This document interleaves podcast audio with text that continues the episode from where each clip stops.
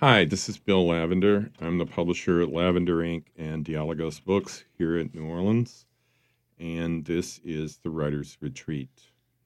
I'm here today with Brett Evans and Chris Shipman, um, whose new book, Keats is Not the Problem, is going to be re- released from Lavender Ink. Uh, pretty soon, I hope. Um, and uh, they also have uh, another book, T Rex Parade, which came out two years ago. Uh, these are both collaborative works. So um, we're going to talk about that a little bit. And then Brett has also Ready to Eat Individual, which is another collaborative poem written with Frank Sherlock in response to Katrina. Uh, so thanks for coming in, guys. Yeah, you. it's wonderful to be here. Um, so this is uh, your second collaborative book to come out. Ta talk to me about how you collaborate. How does this work? How do you make a single work with two authors? Um, I guess with us, it's been the first thing is not really thinking about it that much. I suppose. I mean, we just had we're trading pages for a lot of things in general. Back after we initially met uh, at a wonderful reading in Vicksburg, Mississippi. Burger Village was the name of it. Um, so we all, all we started just at Burger Village. yeah, it all started at Burgerville.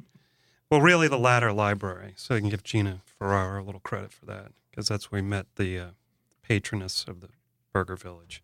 But um, I guess we just started, you know, reading each other's stuff more and, and then decided to do something. I can't remember the exact initial impulse to do it, but the one thing is that we're definitely not, not that I'm against it, and we could certainly be at this point later. We haven't really written um, a lot of like line by line collaborations so much as each writing mostly whole poems and the other person reacting to that either initially or you know holistically later down the road i think Yeah, I think that uh, you know, instead of going the line by line approach, which you know, I've collaborated with other people before, and I've actually never really approached it in that way. Um, and with Brett, it's even easier to just sort of trade pages and kind of let that, you know, turn into like a kind of voice for a single world that's uh, built in the book. Um, I, I've never really, for once, felt like you know, we if we're collaborating, we have to sit down and I'm going to write a line, then you're going to write a line, and you know, it's just not um, let's write the double sestina right. Yeah, it doesn't really feel like uh what is natural to us and how we approach the project. So is is it? It's not epistolary in form because you don't, for one thing, you don't sign the individual poem. So when you're reading the book, nobody knows Right. who wrote what. I mean, do you like? some people have expressed frustration at that or i mean frustration it's like they care that much but um, Um, I hope so. But I mean, the weird thing is, yeah, I think ultimately with all collabor, well, with you know most collaborations that are good, there's that third voice that sort of emerges, and so even though we're not going line by line, there's definitely ones that I can read back and either from context clues or you know vocabulary tell that that that was Chris's, and other ones that same for myself, but there's definitely a, a bunch of them that I go back and, um, you know, I almost can't tell which one of us wrote it. And, and, and you don't remember.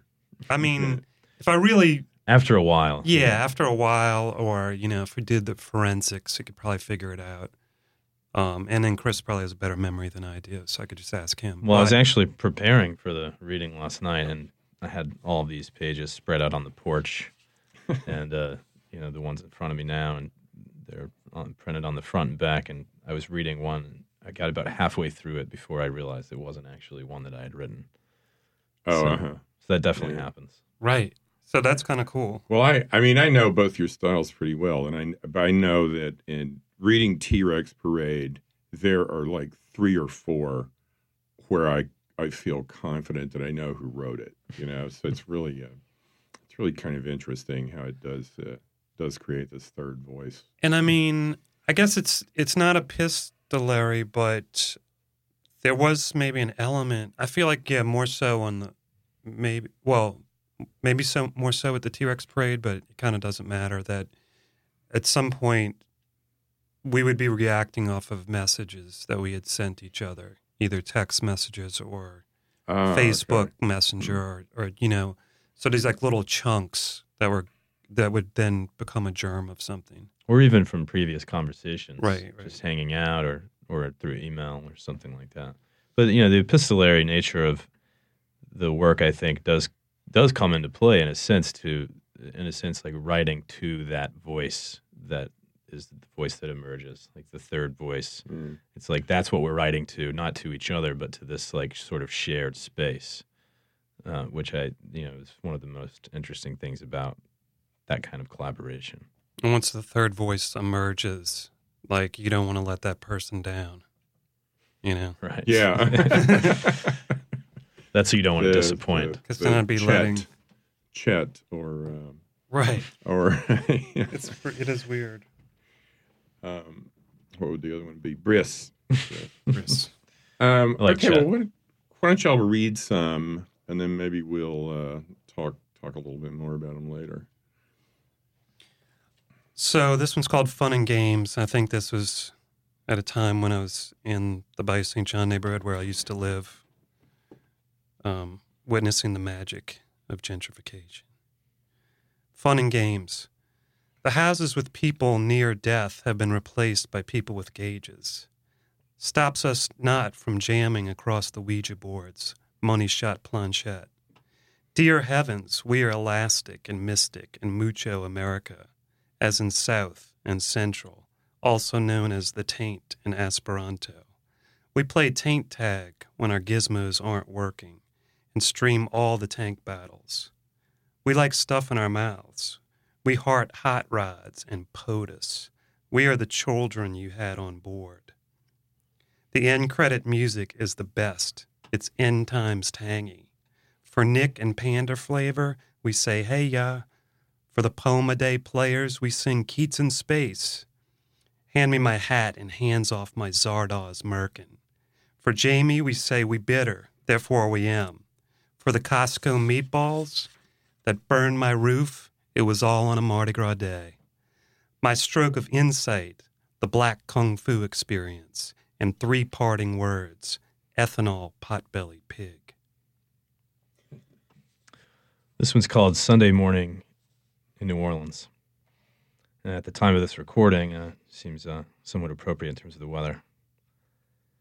In other parts of America, autumn is signing its trees over to the sky's contradiction. Here in New Orleans, my mind is fettered to the failing gate that surrounds my house. Outside it, the free newspapers are matted with rain to the orange bags holding them. Across the street in a neighbor's attic, rats run from a drill bit's impossible noise. I'm sure the Saints will lose. Even behind closed eyes, a black cloud hangs in the sky like something dead for days. Well, I think I could. Um, I, I could hear Brett's voice. I could hear uh, Chris's voice in those. Certainly, um, the Zardoz Merkin is a uh, particularly Brett, Yeah. Brettian image. Um, Keep working the Zardoz Yeah. until it goes goes over one day. All right, l- let me just ask you this before you, before you read another one. Are you kind of reading these in order, or are they um, are they randomized, or um, I think they're mostly randomized, although my random part was I took all of mine from a certain section of the book, I think. We do have um like subsections of the book. Probably the most fun is to come up with titles for the subsections. I'm already writing like 30 into the future. You know. Um, Fang We- fight. We have an archive. I'm really f- fond ar- of archive Fang. of titles just waiting to Yeah. to pour poems Yeah. into 'em? Right. Yeah, I've always found that's a good way. I think interestingly enough, most of most of Brett's come from the first section or early in the book, and most of mine come from later in the book. Oh, okay. At least the ones that we're reading Oh, okay. now. Yeah, I was looking at it in an old version of the file. That's what it was. I know. We're getting into boring minutiae. files. Yeah. Okay. What else you got? So we'll try to spice it up with a little weather appropriate poem as well called Marion Moore Cherry Apocalypse. Crumbles sticking to skin. Each jazz should smell good or look pretty, but not both. With the staggering bad news, one has to go with life random or M cursed. Not everything can be a fortune cookie crushed in bed into another fortune in bed, evading pleading home. It's not just see through the sunroof, getting into the back seat, and flooding the submarine watching, along with the family dry cleaner. That's the only ish. The kerning of the octopus, coral tabs on acidosis ocean, is the end of the playground. Pretty soon you're going to be have to be rich to get any of the good shit treatment, much less decent coffee. The spines of the celery already too hard. We are here in Trinidad, Cuba! Exclamation. The guys in the jumper and hat sets are not revolution reenactors, but here to buzz the mosquitoes and rip the new one as only Cubans can do by the lady purveyor at the door. We're selling art here. Anyone, no one's pregnant. Not right now. Somewhere between collected and selected in arcane parlor bets, we seat ourselves between picking and choosing. We line the wooden berry right there on the stripe. Sparkly blue shoes. I think maybe every seven years or so I howl a ghost and become a new human. I can still play Battleship on the porch with a dagger in my lap. Can still soothe our baby daughter to sleep thunderstorm through. And at the end of the rain, I can talk, I can tell you what I want, but I'm not fully formed. I'm fully former, a fully flooded floor. I should probably go to the gym on Canal. I need an anytime kind of fitness that can Lazarus back after canoes float from street birds back to Bayou. I mean, the moon is a movie showing for everyone at a theater near you. So perhaps it's better to stand in front of a mirror and flex till tree branches switch reels, till I'm between scenes, till the baby is filled with her own family of ghosts. It's already easy to see the past wave crashing through her like eyes opening in her blood and I'm afraid when she's past running and jumping and begins hovering, I'll have to tie a brick to her sparkly blue shoes. Because if not, she'll become a lost balloon, a branchy moon, something the ghosts fly away with. I always hope I can catch it happening, my ghosts, I mean, skipping down the hall, out my howl, just to whistle with them as they go, seeing the lies I love to live. But again, the stale cigarettes have signed us up for the table of shame. And when the baby sleeps, she sleeps through storms. Because all the bottles are empty and my longest glance through gliding clouds isn't long enough to buy us a house, I tether myself to the rented porch, chase a dagger phrase down the steps just to rip some cigarettes or get hipped, hide like a spider in a dream. But I deprioritize my health and fell all relationships with sleep. Think I'll think of a way to colonize a new New Orleans on Mars, on the crass assumption there's a better view of the past. Then a jet flies through my view of the moon, and I get all jangly. So the only thing to do, I guess, is bug bomb the porch, get rid of all the tiny spiders I can't see, before the coast erodes, before I have to learn how to build a barrier island to loop back and become a natural process. So I think it's a good time to mention, since this uh, we're taping this um, long before it's actually going to air, that we're taping this on October seventh, two thousand seventeen, and Hurricane Nate is um, approaching. Hopefully, not not going to be a direct hit on New Orleans, but you never know. It, it's pretty close, and it's uh, it's gray and a little windy outside. I can actually see out there from the, the soundproof booth at WRBH. So, like Brett, your other your your first collaboration, at least with Lavender Ink, the one with uh, Frank Sherlock, was in response to uh, Katrina. Right. I was just thinking in my head while you were saying that. Um, obviously both of us were here during the thing, and of course, all the massive, you know, the loss of life and, and all the hardship. But in addition to all that, one of the uh, one of the worst things is it sort of ruined the hurricane party forever. Yeah, As this one pro- approaches, like it just doesn't have the same zest. You know, you can't just really get really up for it if you know, like you still have in the back of your mind, oh yeah, it can actually go that way. But um, the one with Frank, um, you know, it's funny because I think, I think, um, yeah, if you look up that book, there's like a million pictures of Frank. Philadelphia superstar. Right, exactly. That's what I'm trying to say. Um, but that book was, um, you know, Frank coming in from the outside after the thing, and then me being here, having gone through it. So it had that sort of in out perspective. But I still think um, it was, you know, at the time I always regretted not writing something about the direct experience that we all went through. But that at the same time, I think that book was pretty great because so much of what hurricanes are, like what's happening in Puerto Rico now, is the whole after. You know, the afterness is the is the hard part. At first, you're just watching the house burn, and it's fascinating. But it's Yeah. going through the thing after. It's like, oh wow, this really does. This is terrible. Yeah. And then somebody tosses you paper towels, and it's all better again. Chris, you uh, your hurricane was in uh, in Baton Rouge, right? Or have you been through one in New Orleans? Uh, Isaac. Oh, okay. Yeah, but uh, Gustav was worse in Baton Rouge, and uh, ended up, uh, yeah, leaving, going back home to Arkansas for a couple weeks. Yeah. Um, came back to the broken window. Uh huh. Uh, some strange animal that I only caught the tail of uh, when I chased it out down the steps.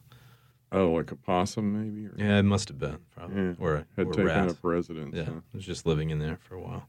Hmm. Yeah, we were just talking about hurricanes, and I just noted that Chris is the only person I know who actually had a broken window from a hurricane. I mean, I think a good life tip for any listening if you have to evacuate, just I've never, you know, been bold enough to actually do this, but like just go all the way to like Dollywood or, you know, go to Graceland or just some place you wanted to go. That's that's where I went essentially, Graceland. Oh, Yeah. Yeah, there you go. we So- actually, uh, my girlfriend at the time, we went to Graceland on Okay. that trip. yeah, don't just stop in Gonzales. I First mean, time for her. Ev- evacuate to Graceland sounds like a good title to add to your list. Yeah, we can Yeah. add that to the archive. Yeah. Yeah. Future Right, right, yeah. subsections. Exactly. All right, well, read us some more.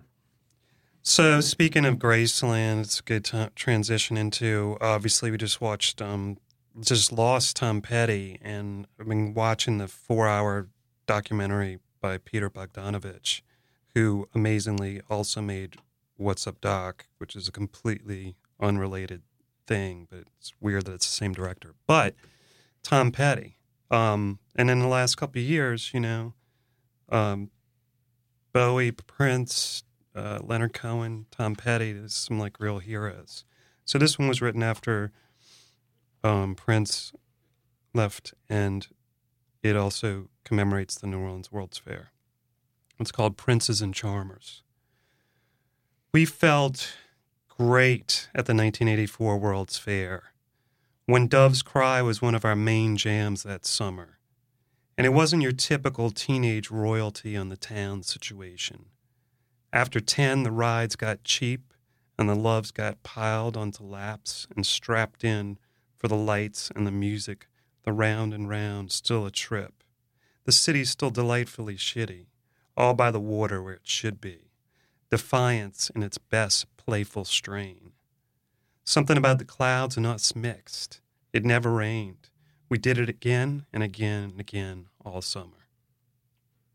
Bowie's second line. Hard to say if we both believed Bowie died for our sins.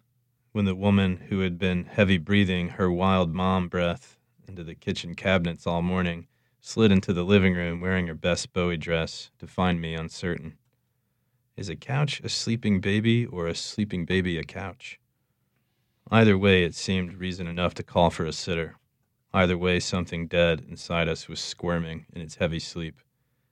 Either way, the New Orleans sky hung above the crowd in the quarter, like a sheet slowly falling over a baby or glitter onto a couch. Seems like a good time to mention that uh, all three of us are in poet bands. and uh, how- what what is the influence of rock and roll in your work? Massive. I mean, um, I think you know the first like book of poetry I ever had was. I mean, somewhere really early, I got Lawrence Ferling, Ferlinghetti's um, Coney Island of the Mind, but you know, really early was, um, was Bob Dylan's songbook, a book of Bob Dylan lyrics, and that was probably like the you know whichever version they had out in the '80s. So you know, probably ended at like Blood on the Tracks or something. But Bob Dylan's songbook, and then I was really into this band Aztec Camera from Scotland. And on their first record, they mentioned both Keats and Yeats, and I was like, okay, I got to find out more about those people. And um, you know, that launched that. But I would also say people used to always ask me like, what were some of my main influences, and I would always like mention bands and New Orleans, you know, New Orleans music as well, in addition to you know rock and roll and things like that. Yeah, I think um, you know, for me, when I really fell in love with poetry and started writing it and uh, and reading more of it, was just this moment of sort of uh, you know coming from you know my past that was really informed by music, playing music, um, you know, music as like this sort of friend, I guess, um, a big part of my life, and then sort of you know immersing myself more into poetry because I felt like it was really doing the same thing or I could do the same things or I could get the same feelings from it. And, um, you know, uh, that's sort of, they've been sort of linked ever since for me. Cool. I should say that um, Chris and I are in the Call Girls. That's our band, and uh, Brett is the the Lead non-singer lead non-singer for of Skinverb. Skinverb. The weird thing about us is we're going to have our 20th anniversary. I think this is, well, the day itself is already, you know, pretty poetic, as they'd say in Spinal Tap, maybe too poetic. But um, it's just uh, Valerie, who's the in our band, always has been like advocating for us to do a gig on Ash Wednesday. And it's like, yeah, that's a great idea. Oh, people will flock to it. But yeah. But this year, as it turns out, it's Ash Wednesday is the exact day, 20 years of the very first show we ever played. And Ash Wednesday is the same day as Valentine's Day. Oh, wow. So it's just, yeah, you just levels of- I feel like you have to, yeah, you have to do yeah, something. right? So this is the year that Valerie's dream comes true. Really, the Call Girls are are are. How long have We we, should been all do doing it. it? We should About- play, like, in the park. Ten years. Huh? I've been playing with you guys for five years. Oh, yeah. going And on we five go- years? We were going on about a year. Yeah, so we're about Yeah. six years. It's amazing. It seems like a year. That's what it seems Yeah, like. right. Yeah. But you guys are more like just an awesome, you know, um, band. I mean, p- punk or post punk or whatever you want to call it. Um, the one funny thing about us is like I always the big hurdle for me was like just I just wanted people to not for it not to read as poetry plus music. Yeah, right. I just wanted right. people to take it as a band. Yeah. Like I didn't care if it was they thought we were a good band or a bad band. Just If they a just thought we were a band. band, Right. This is an I was- actual band. yeah, oh, this is a band. I'm like, oh yeah, we won. so pretty much cleared that super low hurdle Yeah. ever since. All right. Well, let's. uh We're kind of running out of time. Let's let's do one more poem. One more from each of us. Yeah. mhm. Okay. Um. So yeah, given that this Gina Tay, Nate, um, whatever, is coming to bear down on us right now in October, it's especially going to look like it maybe hit the most of the Mississippi Gulf Coast. And Jeremy, um, who did the f- cover of our first the T Rex parade, just bought a house in Gulfport. So, so, um, yeah. Um, whatever this can do to send, you know, play hurricane goalie. That's what it's going to do. It's called The Waveland Wide Open, the shallow song. Have you ever been to Waveland? Put the ice chest in half water, 400 yards from the shore. Sometimes shallow ain't bad. It lets the light get in. The mermaid, merman, Ziploc sandwich. The yesnik picnic with never a fear of drowning. Shallow as strings or no strings on a Nerf football. If we had souls, we'd be soulmates, not just for the fall. No bombs had to go off here to get us to Delta bikinis, but there are many steps, sets of steps to nowhere, all along the Malecone. Knock me down with three storms or something if you love me. Get Betsy and Camille to help the new girl. Ruin my ruins right. It's good to be shallow in light of such matters. Shallow as an opener on a keychain. If we had better souls, we'd be soulmates. This is where we listen to ocean rain and learn to taint slap time, space between the beach and the road, and the music horizon and all of us. An hour from the city gets us to the fun end of the line. Just call it closeness. Just call it spicy dewdrops. Shallow as crossed icing on a warm Bundt cake. If we had more soul, we'd be soulmates. Piers falter fine. Into the decay, the lone and level sands stretch far. The spinnaker puffs out thin as silk, taut harp for sun and wind. Hands in the hull play their play, lone and level sands. We are shallow water, down for coda or cola, in the sun or moon or mud. Keats is not the problem, is not the tag on the t shirt shot from the cannon. But I wanted to say, thanks, Custom Ink, and have it on Brett's doorstep before Brett could canonize the masses meaningful without them knowing anything ever happened. I'm feeling the right costume, cape, and smile could really move the books off the shelf. But then again, the TV poet on Transparent just said lostness, and everyone applauded. Maybe my gifts are best given in another world where we ain't afraid of no ghosts, where Brett tells a moving story, maybe the one we've all heard, maybe the one we've all told, maybe the one with the books and not all of them can go. The one when the move from uptown to tracks really gets clackin'. The one when every time Brett says to Kamenetz, or maybe Kamenetz to Brett, Keats is not the problem, something meaningful happens. Well, it was a, a, great one to close with. We've been listening to Chris Shipman and Brett Evans reading from Keats is Not the Problem, their new collaborative book forthcoming from Lavender Ink. And this is Bill Lavender on the Writer's Retreat, a monthly feature of figure of speech on WRBH Radio New Orleans. Aloha. That was The Writer's Retreat, a segment of WRBH's new community poetry and writing program, Figure of Speech. Tune in Saturdays at 3 p.m. and every Monday at 9 p.m. for more great New Orleans writing. Thanks for listening.